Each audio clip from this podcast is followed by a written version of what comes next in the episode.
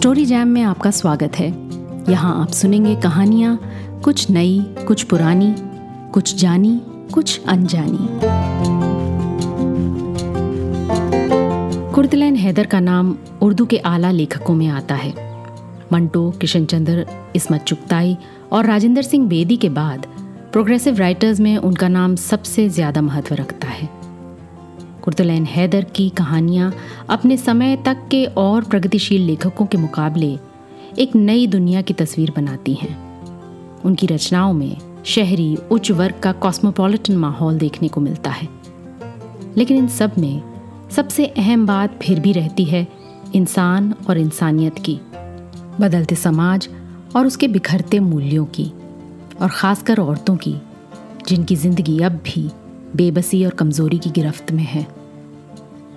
आज की कहानी कुर्तुलैन हैदर की नज़ारा दरमिया है।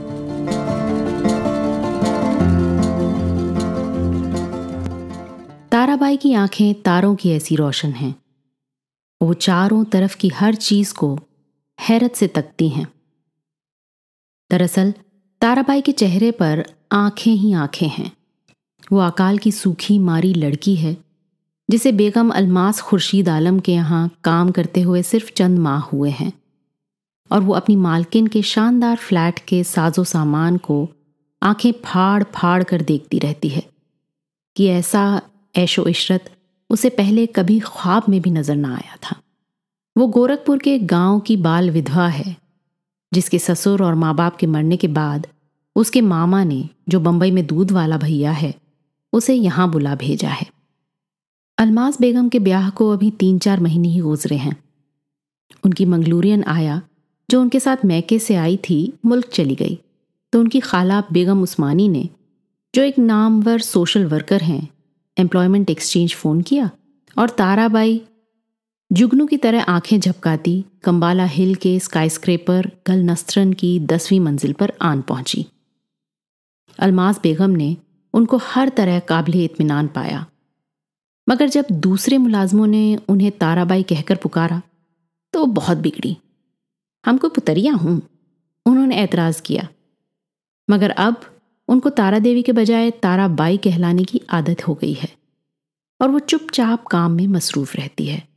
और बेगम साहब और उनके साहब को आँखें झपका झपका कर देखा करती है। अलमास बेगम का अगर बस चले तो अपने शौहर को एक लम्हे के लिए अपनी नज़र से ओझल ना होने दें। और वो जवान जहान आया को मुलाजिम रखने के तो हरगिज कायल नहीं। मगर ताराबाई जैसी बेजान और सुघड़ खादिमा को देखकर उन्होंने अपनी खाला के चयन पर एतराज़ नहीं किया। ताराबाई सुबह को बेडरूम में चाय लाती हैं। बड़ी श्रद्धा से साहब के जूतों पर पॉलिश और कपड़ों पर इस्त्री करती है। उनके शेव का पानी लगाती है झाड़ पोंछ करते वक्त वो बड़ी हैरत से उन खूबसूरत चीज़ों पर हाथ फेरती है, जो साहब अपने साथ पेरिस से लाए हैं। उनका वायलिन अलमारी के ऊपर रखा है। जब पहली बार ताराबाई ने बेडरूम की सफ़ाई की तो वायलिन पर बड़ी देर तक हाथ फेरा। मगर परसों सुबह जब बड़े सलीके से वायलिन साफ़ कर रही थी तो नर्म मिजाज साहब उसी वक्त कमरे में आ गए और उस पर बरस पड़े कि वायलिन को हाथ क्यों लगाया। और ताराबाई के हाथ से छीन कर उसे अलमारी के ऊपर पटक दिया। ताराबाई सहम गई और उसकी आँखों में आँसू आ गए और साहब जरा शर्मिंदा से होकर बाहर बरामदे में चले गए, जहाँ बेगम बैठी चाय पी रही थी। वैसे बेगम साहब की सुबह उमूमन हेयर ड्रेसर के यहाँ और ब्यूटी सलून में गुजरती है। मैनिक्योर पेडिक्योर मसाज फेशियल सोना बात एक से एक बढ़िया साड़ियाँ, दर्जनों रंग बिरंगे स्लैक्स और इत्र के डब्बे और गहने उनकी अलमारियों में अटे पड़े हैं। मगर ताराबाई सोचती है, भगवान ने मेम साहब को दौलत भी दी, इज़्ज़त भी दी, और ऐसा सुंदर पति भी। बस शक्ल देने में कंजूसी कर गए। साहब सुना है मेम साहब, मिस साहब लोग की सोसाइटी में बेहद मकबूल थे। मगर ब्याह के बाद से बेगम साहब ने उन पर बहुत सी पाबंदियाँ लगा दी हैं। दफ्तर जाते हैं तो दिन में कई बार फ़ोन करती हैं। शाम को किसी काम से अकेले बाहर जाएँ? तो बेगम साहिबा को पता रहता है कि कहाँ गए हैं और उन जगहों पर भी फ़ोन करती रहती हैं। शाम को सैरो तफरी या मिलने मिलाने के लिए दोनों मियाँ बीवी बाहर जाते हैं, तब भी बेगम साहब बड़ी निगरानी रखती हैं। मजाल है, वो किसी दूसरी लड़की पर नज़र डाल भी लें। साहब ने ये सारे कायदे कानून हँसी खुशी कबूल कर लिए हैं, क्योंकि बेगम साहब बहुत अमीर हैं। और साहब को नौकरी भी उनके दौलतमंद ससुर ने ही दिलवाई है। वरना ब्याह से पहले साहब बहुत गरीब आदमी थे। स्कॉलरशिप पर इंजीनियरिंग पढ़ने फ्रांस गए थे। वापस आए तो रोज़गार नहीं मिला। परेशान हाल घूम रहे थे। जब ही बेगम साहब के घर वालों ने उन्हें फंसा लिया।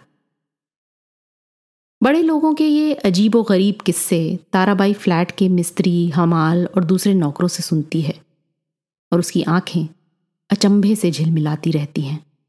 खुर्शीद आलम बड़े अच्छे वायलन नवाज़ भी थे। मगर जब से ब्याह हुआ है, बीवी की मोहब्बत में ऐसे खोए कि वायलन को हाथ नहीं लगाया। क्योंकि अलमास बेगम को इस साज से दिली नफरत है। खुर्शीद आलम बीवी के बेहद एहसानमंद हैं, क्योंकि इस शादी से उनकी ज़िंदगी बदल गई। और एहसानमंदी ऐसी शय है कि एक संगीतकार अपने संगीत की कुर्बानी भी दे सकता है। खुर्शीद आलम शहर की एक खस्ता इमारत में पड़े थे और बसों पर मारे मारे फिरते थे। अब लखपति की हैसियत से कंबाला हिल के निवासी हैं। मर्द के लिए उसकी आर्थिक सुरक्षा गालबन सबसे बड़ी चीज़ है। खुर्शीद आलम अब वायलन शायद कभी नहीं बजाएँगे। यह सिर्फ़ डेढ़ साल पहले का ज़िक्र है। अलमास अपने व्यापारियों के सरदार बाप की आलिशान कोठी में मालाबार हिल पर रहती थी। वो सोशल वर्क कर रही थी और उम्र ज़्यादा होने के कारण शादी की उम्मीद छोड़ चुकी थी। जब ही एक दावत में उसकी मुलाकात खुर्शीद आलम से हुई और उनकी खाला बेगम उस्मानी ने मुमकिनात भाप कर अपने जासूसों के ज़रिए मालूमात हासिल की। लड़का यूपी का है, यूरोप से लौटकर रोज़गार की तलाश में है। मगर शादी पर तैयार नहीं, क्योंकि फ्रांस में एक लड़की छोड़ आया है और उसके आने का इंतज़ार कर रहा है। बेगम उस्मानी फ़ौरन अपनी मुहिम में जुट गईं। अलमास के वालिद ने अपनी एक फर्म में खुर्शीद आलम को पंद्रह सौ रुपये माह पर मुलाजिम रख लिया। अलमास की वालिदा ने उन्हें अपने यहाँ आमंत्रित किया और अलमास से मुलाकातें खुद ब खुद शुरू हो गईं। मगर फिर भी लड़के ने लड़की के सिलसिले के मुतालिक किसी गर्मजोशी का इजहार नहीं किया। दफ्तर से लौटकर बेशतर वक्त उन्हें अलमास के यहाँ गुजारना पड़ता और इस लड़की की सतही गुफ्तगु से उकताकर वो बालकनी में जा खड़े होते, जिसका रुख समंदर की तरफ़ था। फिर वो सोचते, एक दिन उसका जहाज़ इस साहिल से आकर लगेगा। वो बालकनी के जंगले पर झुके क्षितिज को तकते रहते। अलमास अंदर से निकल बड़े लुभावने अंदाज से उनके कंधे पर हाथ रखकर पूछती, क्या सोच रहे हैं? वो जरा झेप कर मुस्कुरा देते। रात के खाने पर अलमास के वालिद के साथ मुल्की सियासत से वाबस्ता और हाई फाइनेंस पर बातचीत करने के बाद वो थके हारे अपने घर पहुँचते और वायलिन निकाल कर धुने बजाने लगते, जो उस की संगत में पेरिस में बजाया करते थे। वो दोनों हर तीसरे दिन एक दूसरे को खत लिखते थे। और पिछले खत में उन्होंने उसे इत्तला दी थी कि उन्हें बंबई में ही बड़ी उम्दा मुलाजमत मिल गई है। इस मुलाजमत के साथ जो खौफनाक बाधाएँ थीं, उनका ज़िक्र उन्होंने खत में नहीं किया था। एक बरस गुजर गया, मगर उन्होंने अलमास से शादी का कोई इरादा ज़ाहिर नहीं किया। आखिर बेगम उस्मानी ने तय किया कि खुद ही उनसे साफ़ साफ़ बात कर लेना मुनासिब होगा। मगर तभी प्रतापगढ़ से तार आया कि खुर्शीद आलम के वालिद सख्त बीमार हैं और वो छुट्टी लेकर वतन रवाना हो गए। उनको प्रतापगढ़ गए, चंद रोज ही गुजरे थे कि अलमास जब उनकी तरफ़ से नाउम्मीद हो चुकी थी, एक शाम अपनी सहेलियों के साथ एक जर्मन पियानिस्ट की कॉन्सर्ट सुनने ताजमहल गई। क्रिस्टल रूम में बूढ़े पारसियों और पारसिनों का मजमा था और एक बेहद हसीन आँखों वाली पारसी लड़की कॉन्सर्ट का प्रोग्राम बांटती फिर रही थी। एक जान पहचान वाली खातून ने अलमास का तारुफ उस लड़की से कराया। मिस पिरोजा जहांगीर दस्तूर और खुद आगे चली गई। अलमास ने बड़ी आलोचनात्मक और तीखी नज़रों से उस अजनबी का जायज़ा लिया। लड़की बेहद हसीन थी। आपका क्या नाम बतलाया मिसेस रुस्तम जी ने? अलमास ने ज़रा प्रेम से पूछा। पिरोजा दास्तूर। लड़की ने सादगी से जवाब दिया। मैंने आपको पहले किसी कॉन्सर्ट वगैरह में नहीं देखा। मैं सात बरस बाद पिछले हफ़्ते ही पेरिस से वापस आई हूँ। सात बरस पेरिस में? तब तो आप फ्रेंच खूब अच्छी बोल लेती होंगी। अलमास ने जरा नागवारी से कहा। जी हाँ पिरोजा हंसने लगी। अब खास खास मेहमान जर्मन पियनिस्ट के हमराह सी लाउंज की तरफ़ बढ़ रहे थे। पिरोजा अलमास से इजाज़त लेकर एक अंग्रेज़ खातून से इस पियनिस्ट की मौसीकी पर टेक्निकल किस्म का ज़िक्र करने में लीन हो गई। लेकिन सी लाउंज में पहुंचकर अलमास फिर उस लड़की से टकरा गई। कमरे में चाय की गहमा गहमी शुरू हो चुकी थी। आइए यहाँ बैठ जाएँ। फिरोजा ने मुस्कुराकर अलमास से कहा वो दोनों खिड़की से लगी हुई एक मेज पर आमने सामने बैठ गईं। आप तो वेस्टर्न म्यूज़िक की एक्सपर्ट मालूम होती हैं। अलमास ने ज़रा रुखाई से बात शुरू की, क्योंकि वो बेहद खूबसूरत और कम उम्र लड़कियों को हरगिज बर्दाश्त न कर सकती थी। जी हाँ मैं पेरिस पियानो की आला तालीम के लिए ही गई हुई थी। अलमास के जहन में कहीं दूर खतरे की घंटी बजी। उसने दूर समंदर की शफाक नीली सतह पर नज़र डालकर दफतन बड़े अखलाक और बेतकल्लुफी से कहा हाउ इंटरेस्टिंग पियानो तो हमारे यहाँ भी मौजूद है। किसी रोज आकर कुछ सुनाओ. ज़रूर. पिरोजा ने बड़ी प्रसन्नता से जवाब दिया सनीचर के रोज क्या प्रोग्राम है तुम्हारा? मैं अपने यहाँ एक हैन पार्टी कर रही हूँ। सहेलियाँ तुमसे मिलकर बहुत खुश होंगी। I would love to come thank you तुम रहती कहाँ हो, पिरोजा? पिरोजा ने तारदेव की एक गली का पता बताया। अलमास ने जरा इतमान की सांस ली। तारदेव दुर्दशाग्रस्त पारसियों का मोहल्ला है। मैं अपने चचा के साथ रहती हूँ। मेरे वालदेन का इंतकाल हो चुका है। मेरे कोई भाई बहन नहीं। चचा चाची ने पाला है। उनके कोई बच्चे नहीं। चचा सेंट्रल बैंक में क्लर्क हैं। पिरोजा सादगी से कहती रही फिर इधर उधर की चंद बातों के साथ समंदर की पुरसुकून सतह को देखते हुए उसने अचानक कहा, कैसी अजीब बात है। पिछले हफ़्ते जब मेरा जहाज़ इस साहिल की तरफ़ बढ़ रहा था तो मैं सोच रही थी, इतने अरसे बाद अजनबियों की तरह बंबई वापस पहुँच रही हूँ। ये बड़ा कठोर शहर है। तुमको तो ये मालूम होगा, अलमास, निष्कपट दोस्त यहाँ बहुत मुश्किल से मिलते हैं। मगर मेरी खुशकिस्मती देखो आज ही तुमसे मुलाकात हो गई। अलमास ने दर्द मंदी के साथ सिर हिलाया। सी लाउंज की बातों की धीमी धीमी भिनभिनाहट जारी थी। चंद लम्हों के बाद उसने पूछा, तुम पेरिस कैसे गई? मुझे स्कॉलरशिप मिल गया था। वहाँ पियानो की डिग्री लेने के बाद चंद साल तक एक म्यूज़िक कॉलेज में रिसर्च करती रही। मैं वहाँ बहुत खुश थी, मगर मेरे चाचा चाची बहुत अकेले थे। वो दोनों बहुत बूढ़े हो चुके हैं। चची बेचारी तो बुढ़ापे की वजह से बिल्कुल बहरी हो गई है और उनकी खातिर मैं वापस आ गई। और इसके अलावा, हेलो अलमास, तुम यहाँ बैठी हो? चलो जल्दी। मिसेस मुलगांवकर तुमको बुला रही हैं। एक खातून ने मेज के पास आकर कहा। फिरोजा की बात अधूरी रह गई। सनीचर की सुबह ग्यारह बजे कार भेज दूँगी, अलमास ने कहा, और मेज से उठकर मेहमानों के बीच खो गई। सनीचर के रोज पिरोजा अलमास के घर पहुँची, जहाँ मुर्गियों की पार्टी अपने उठान पर थी। बीटल्स के रिकॉर्ड बज रहे थे। चंद लड़कियाँ, जिन्होंने चंद रोज पहले एक फ़ैशन शो में हिस्सा लिया था, ज़ोर शोर से उसके वाकयात पर चर्चा कर रही थीं।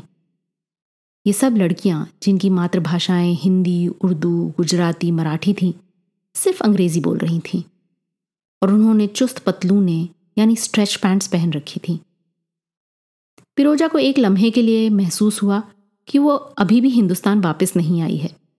उसके आसपास के लोग बेहद पश्चिम परस्त थे, मगर बरसों यूरोप में रहकर उसे मालूम हो चुका था कि अजंता की ज़िंदा तस्वीरों की बजाय इन मगरब ज़दा हिंदुस्तानी खवातीन को देखकर अहले यूरोप को सख्त अफसोस और मायूसी होती है। चुनाचे पिरोजा जहांगीर दस्तूर, पेरिस और रोम में अपने ठेठ हिंदुस्तानी रखरखाव पर बड़ी नाजा रहती। बंबई की नकली अमेरिकन लड़कियों से उकताकर वो बालकनी में जा खड़ी हुई, जिसके सामने समंदर था और पहलू में बुरज खामोशा, यानी खामोश गुंबद, जहाँ पारसी अपने मृतकों को रखाते हैं। वो चौंक उठी। घने जंगल के ऊपर खुली फजाओं में चंद गिद्ध और कौए मंडरा रहे थे और चारों तरफ़ बड़ा डरावना सन्नाटा तारी था। वो घबराकर वापस पलटी और ज़िंदगी से गूंजते हुए कमरे में आकर एक सोफे पर टिक गई। कमरे के एक कोने में गालिबन, बतौर आरइश, स्टाइनवे का ग्रैंड पियानो रखा था। लड़कियाँ अब रेडियोग्राम पर हैरी बेलाफोंटे का पुराना कैलिप्सो जमैकन फेवल बजा रही थीं। गायक की दिलकश आवाज़, गिटार की जानलेवा गूंज के साथ साथ कमरे में फैलने लगी। Down the way where the nights are gay and the sun shines daily on the mountain top. I took a trip on a sailing ship, and when I reached Jamaica, I made a stop. But I'm sad to say I'm on my way. Won't be back for many a day. My heart is down, my head is turning around. I had to leave a little girl in Kingston town. Almas चुपचाप जाकर balcony में खड़ी हो गई। Record खत्म हुआ तो उसने अंदर आकर पिरोजा से कहा हम लोग सख्त बदमजाक हैं। एक माहिर पियानिस्ट यहाँ बैठी हैं और हम रिकॉर्ड बजा रहे हैं। चलो भाई उठो। फिरोजा मुस्कुराती हुई जाकर पियानो के स्टूल पर बैठ गई। क्या सुनाऊं? मैं तो सिर्फ़ क्लासिकल म्यूज़िक ही बजाती हूँ। हाय पॉप नहीं, लड़कियों ने गुल मचाया। अच्छा कोई इंडियन फ़िल्म सॉन्ग बजाओ। फ़िल्म सॉन्ग भी मुझे नहीं आते, मगर एक गज़ल याद है, जो मुझे जो मुझे, वो झेप कर ठिठक गई। गज़ल? वो आई लव उर्दू पोइट्री एक मुसलमान लड़की ने, जिसके वालदेन ज़िबान थे, बड़े सरपरस्ताना अंदाज में कहा फिरोजा ने आहिस्ता आहिस्ता एक दिलकश धुन बजाना शुरू की। गाओ भी साथ साथ लड़कियाँ चिल्लाईं। भाई, मैं गा नहीं सकती। मेरा उर्दू तलफ़ बहुत खौफनाक है। अच्छा इसके अल्फाज बता दो, हम गाएँगे। वो कुछ इस तरह है कि पिरोजा ने कहा, तू सामने है अपने बतला कि तू कहाँ है? किस तरह तुझको देखूँ? नज़ारा दरमिया है। चंद लड़कियों ने साथ साथ गाना शुरू कर दिया। नज़ारा दरमिया है, नज़ारा दरमिया है। गज़ल ख़त्म हुई, तालियाँ बजी। अब कोई वेस्टर्न चीज़ सुनाओ एक लड़की ने फरमाइश की, शोपा की मीडन्स फैंसी बजाऊं? ये नगमा मैं और मेरे मंगेतर हमेशा इकट्ठा बजाते थे पेरिस में। वो वायलिन पर संगत करते थे। तुम्हारे मंगेतर भी म्यूजिशियन हैं? एक लड़की ने पूछा। प्रोफेशनल नहीं, शौकिया पिरोजा ने जवाब दिया। और नगमा बजाने लगी। अगले दो हफ्तों में अलमास ने पिरोजा से बड़ी पक्की दोस्ती गांठ ली। इस दौरान में पिरोजा को एक कॉन्वेंट कॉलेज में पियानो सिखाने की मुलाजमत मिल चुकी थी, जो छुट्टियों के बाद खुलने वाला था। हफ़्ते में तीन बार एक अमेरिकन की दस साल लड़की को पियानो सिखाने का ट्यूशन भी उसे मिल गया था। अमेरिकन की बीवी का हाल ही में इंतकाल हुआ था और वो अपना गम बुलाने के लिए अपने बच्चों के साथ हिंदुस्तान आया हुआ था। और जूहू सन एंड सैंड में ठहरा था। तारदेव से जूहू का सफ़र खासा लंबा था, मगर अमेरिकन पिरोजा को अच्छी तनख्वाह देने वाला था और बड़ी शफकत से पेश आता था। पिरोजा अपनी ज़िंदगी से फ़िलहाल बहुत खुश थी। चंद रोज़ बाद वो अपने वतन से वापस आने वाला था। पिरोजा ने उसे बंबई आते ही मुलाजमत और ट्यूशन मिलने की इत्तला नहीं दी थी। वो उसे एक अचानक सरप्राइज़ देना चाहती थी। एक रोज़ वो अलमास के साथ उसकी कोठी के बाग में टहल रही थी कि फवारे पर पहुंचकर अलमास ने उससे दफतन सवाल किया, तुमने वो गज़ल कहाँ सीखी थी? वही जो तुम उस रोज़ गा रही थी? ओ, वो, पेरिस में. पेरिस? How interesting. किसने सिखाई? मेरे मंगेतर ने. ओ, पिरोजा, यू डार्क हॉर्स। 420 मुझको बताया भी नहीं अब तक। तुम्हारी कम्युनिटी के हैं वो। ओ, वाकई? अलमास फव्वारे की मुंडेर पर बैठ गई। मेरे बाप दादा दस्तूर थे, मगर मेरे चाचा चाची बहुत रोशन ख्याल हैं। उन्होंने इजाज़त दे दी है। क्या नाम है साहबजादे का? ये नामों का भी अजीब किस्सा था। खुर्शीद आलम उसकी नरगिसी आँखों पर आशिक हुए थे। जब पेरिस के एक हिंदुस्तानी सफारत खाना में उनकी पहली मुलाकात हुई और किसी ने उनका तारुफ पिरोजा कहकर कराया तो उन्होंने शरारत से कहा था, लेकिन आपका नाम नरगिस होना चाहिए था। ओह नरगिश नरगिश तो मेरी आंटी का नाम है। लाहौल विला कुवत। खुर्शीद ने ऐसी बेतकल्लुफी से कहा था, जैसे उसे हमेशा से जानते हो। नरगीश, खोरशेट पिरोजा आप लोगों ने हसीन ईरानी नामों की क्या रेड मार रही है? मैं आपको फिरोज़ा पुकारूं तो आपको कोई ऐतराज़ है? हरगिज़ नहीं, फिरोज़ा ने हंसकर जवाब दिया था। और एक बार खुर्शीद आलम ने दरिया के किनारे टहलते हुए उससे कहा था, ये तुम्हारी बहादुर आँखें, सात जबानों को बोलने वाली आँखें, जुगनू जैसी, लाल चमकने वाली ऐसी हीरे जवाहरात जैसी, रोशन धूप और झिलमिलाती बारिश जैसी नरगिस के फूल जो तुम्हारी आँखों में तब्दील हो गए। मैंने पूछा, क्या नाम है उन साहब का? अलमास की तीखी आवाज़ पर वो चौंकी। खुर्शेट आलम, उसने जवाब दिया। चंद लम्हों के सुकूत के बाद उसने घबरा कर नज़रें उठाई। सियाह साड़ी पहने कमर पर हाथ रखे। सियाह ऊँट की तरह उसके सामने खड़ी अलमास उससे कह रही थी कैसा अजीब इत्तफाक है पिरोजा डियर? मेरे मंगेतर का नाम भी खुर्शीद आलम है। वो भी वायलिन बजाते हैं और वो भी पेरिस से आए हैं। और इन दिनों अपने वालिद से मिलने वतन गए हुए हैं। अगस्त के आसमान पर ज़ोर से बिजली चमकी, मगर किसी ने नहीं देखा कि वो कड़कती हुई आन कर पिरोजा दस्तूर पर गिर गई। वो कुछ देर तक साकेत बैठी रही। फिर उसने इस आलिशान महल पर नज़र डाली और अपने तार देव के अंधेरे फ्लैट का तस्वुर किया। बिजली फिर चमकी और मालाबार हिल के इस मंजर को रोशन कर गई। सारी बात पिरोजा की समझ में आ गई और ये भी कि अपने ख़तों में खुर्शीद आलम ने इसका ज़िक्र क्यों नहीं किया था और कुछ अरसे से शादी के तस्करे को वो अपने ख़तों में किस वजह से टाल रहे थे। वो आहिस्ता से उठी और उसने आहिस्ता से कहा अच्छा भाई अलमास, मंगनी मुबारक हो। खुदा हाफिज। जा रही हो पिरोजा, ठहरो, मेरी कार तुम्हें पहुंचाएगी ड्राइवर? अलमास ने सुकून के साथ आवाज़ दी। नहीं अलमास, शुक्रिया। वो तकरीबन भागती हुई फाटक से बाहर निकली। सड़क की दूसरी तरफ़ उसी वक्त बस आन कर रुकी थी। वो तेज़ी से सड़क पार करके बस में सवार हो गई। फवारे के पास खड़ी अलमास फाटक को देखती रही। बारिश की ज़बरदस्त बौछार ने पाम के दरख्तों को झुका झुका दिया। वो जल्दी से कदम उठाती, कीचड़ से बचती, बरसाती के अंदर चली गई। इस वाक्य के तीसरे रोज खुर्शीद आलम का खत अलमास के वालिद के नाम आया। जिसमें उन्होंने अपने अब्बा मियाँ की शदीद बीमारी की वजह से रुख्सत की मियाद बढ़ाने की दरख्वास्त की। उन्होंने अलमास के वालिद को ये नहीं लिखा कि इस खबर से कि उनका इकलौता लड़का किसी मुसलमान रईसजादी के बजाय एक गरीब पार्सन से शादी कर रहा है, उनके कट्टर मजहबी अब्बा जान सदमे से मर जाने के करीब हो चुके हैं। खुर्शीद आलम के ख़त से ज़ाहिर था कि वो बेहद परेशान हैं। जवाब में अलमास ने खुद उन्हें लिखा। आप जितने दिन चाहे रहिए वहाँ। डैडी आपको गैर तो नहीं समझते। हम सब आपकी परेशानी में शरीक हैं। आप अब्बा मियाँ को इलाज के लिए यहाँ क्यों नहीं ले आते? कल मैं स्विमिंग के लिए सन एंड सैंड गई।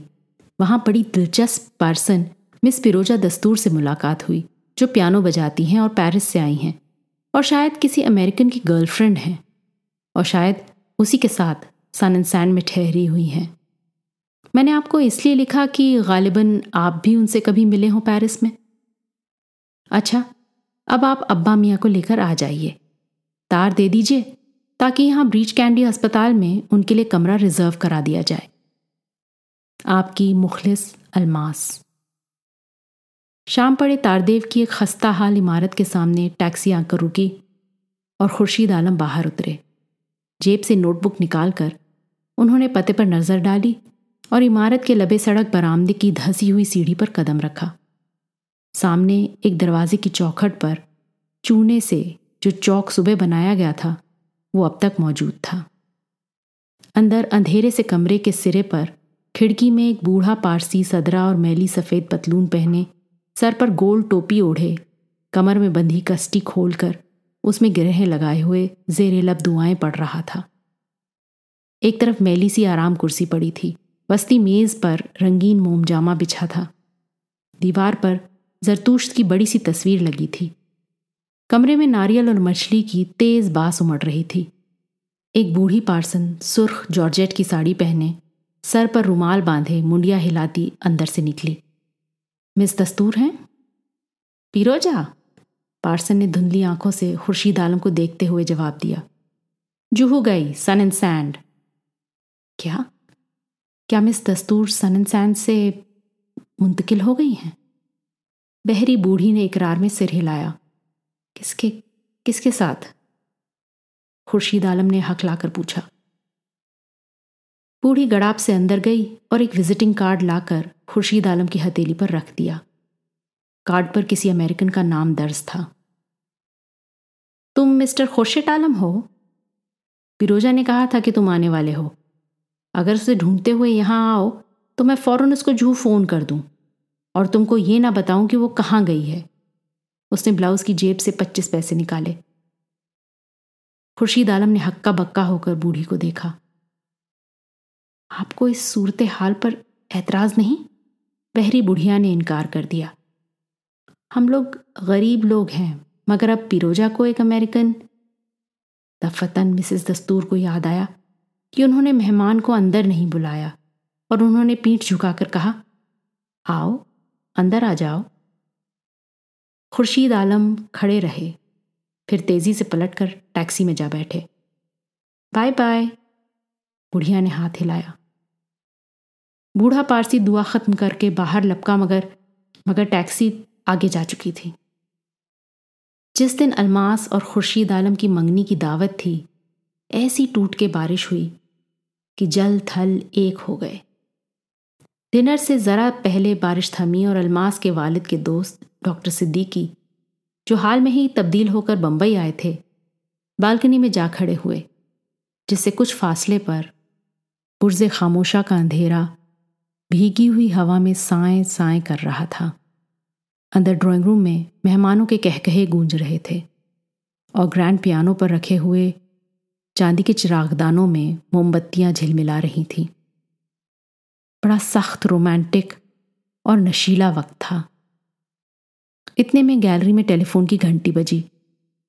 एक मुलाजिम ने अंदर आकर अलमास से कहा, खुर्शीद साहब के लिए फ़ोन आया है। दुल्हन बनी हुई अलमास लपक कर फ़ोन पर पहुँची। एक मुकामी अस्पताल से एक नर्स परेशान आवाज़ में दरियाफ्त कर रही थी। क्या मिस्टर आलम वहाँ मौजूद हैं? आप बताइए आपको मिस्टर आलम से क्या काम है? अलमास ने बड़े रूखेपन से पूछा, मिस पिरोजा दस्तूर एक महीने से यहाँ सख्त बीमार पड़ी हैं।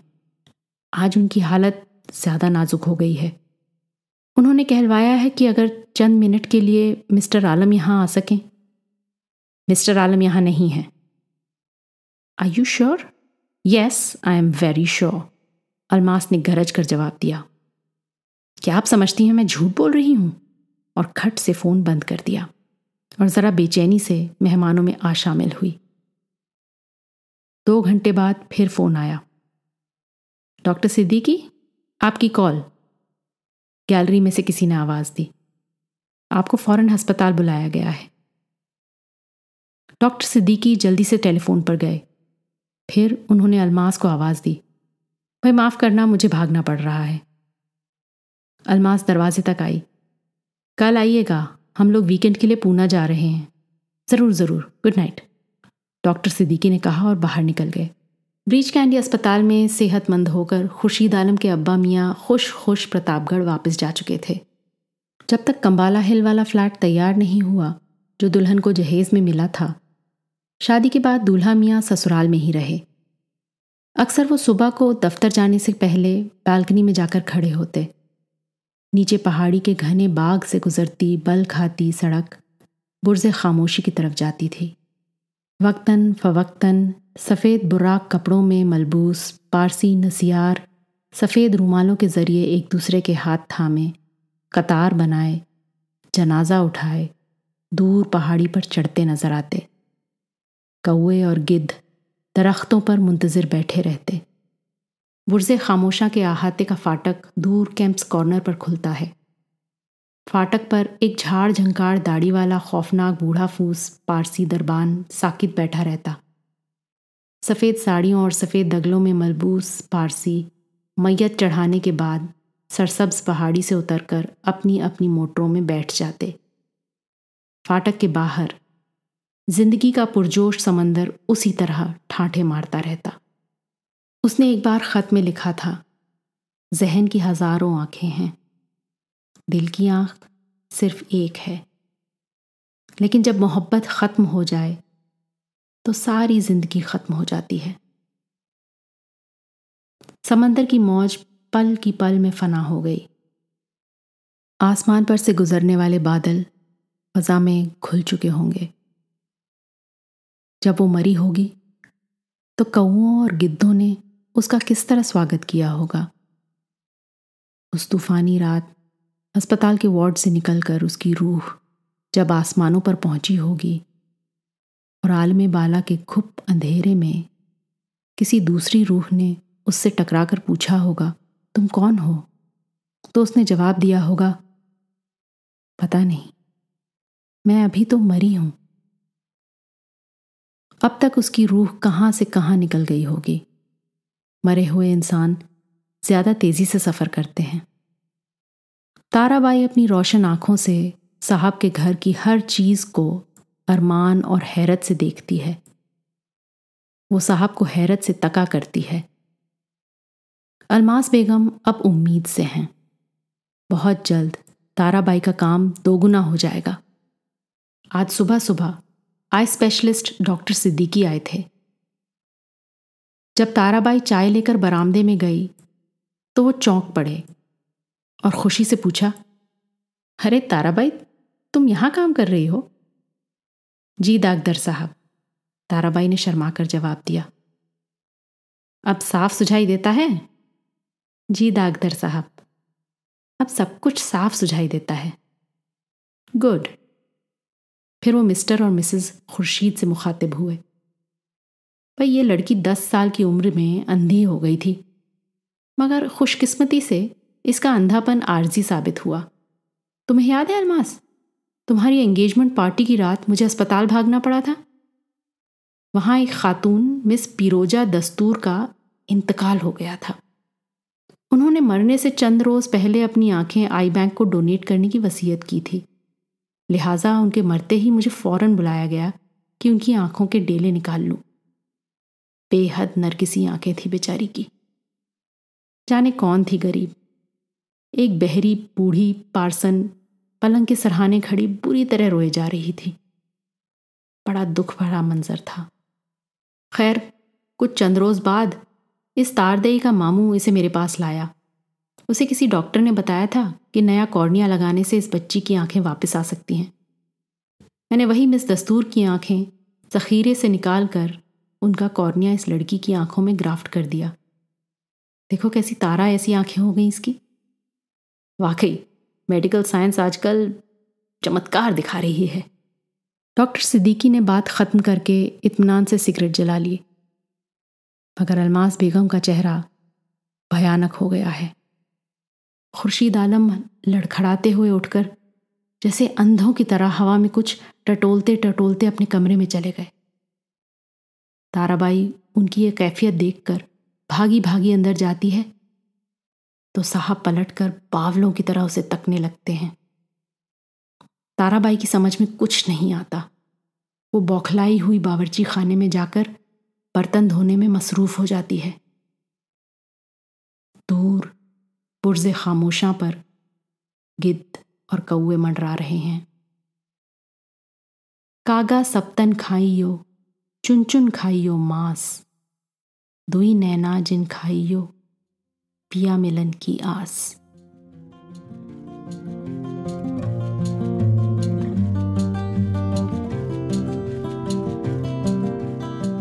आज की कहानी आपको कैसी लगी, अपने कमेंट्स ज़रूर लिखिएगा। साथ ही सब्सक्राइब कीजिएगा। आपके फैमिली और फ्रेंड्स में आप जैसे ही कहानियों के शौकीन, कदरदान और हैं उन्हें ये कहानी व्हाट्सएप पर फॉरवर्ड करें। अगली बार फिर मिलेंगे एक और कहानी, लेख या कविता के साथ। तब तक अलविदा।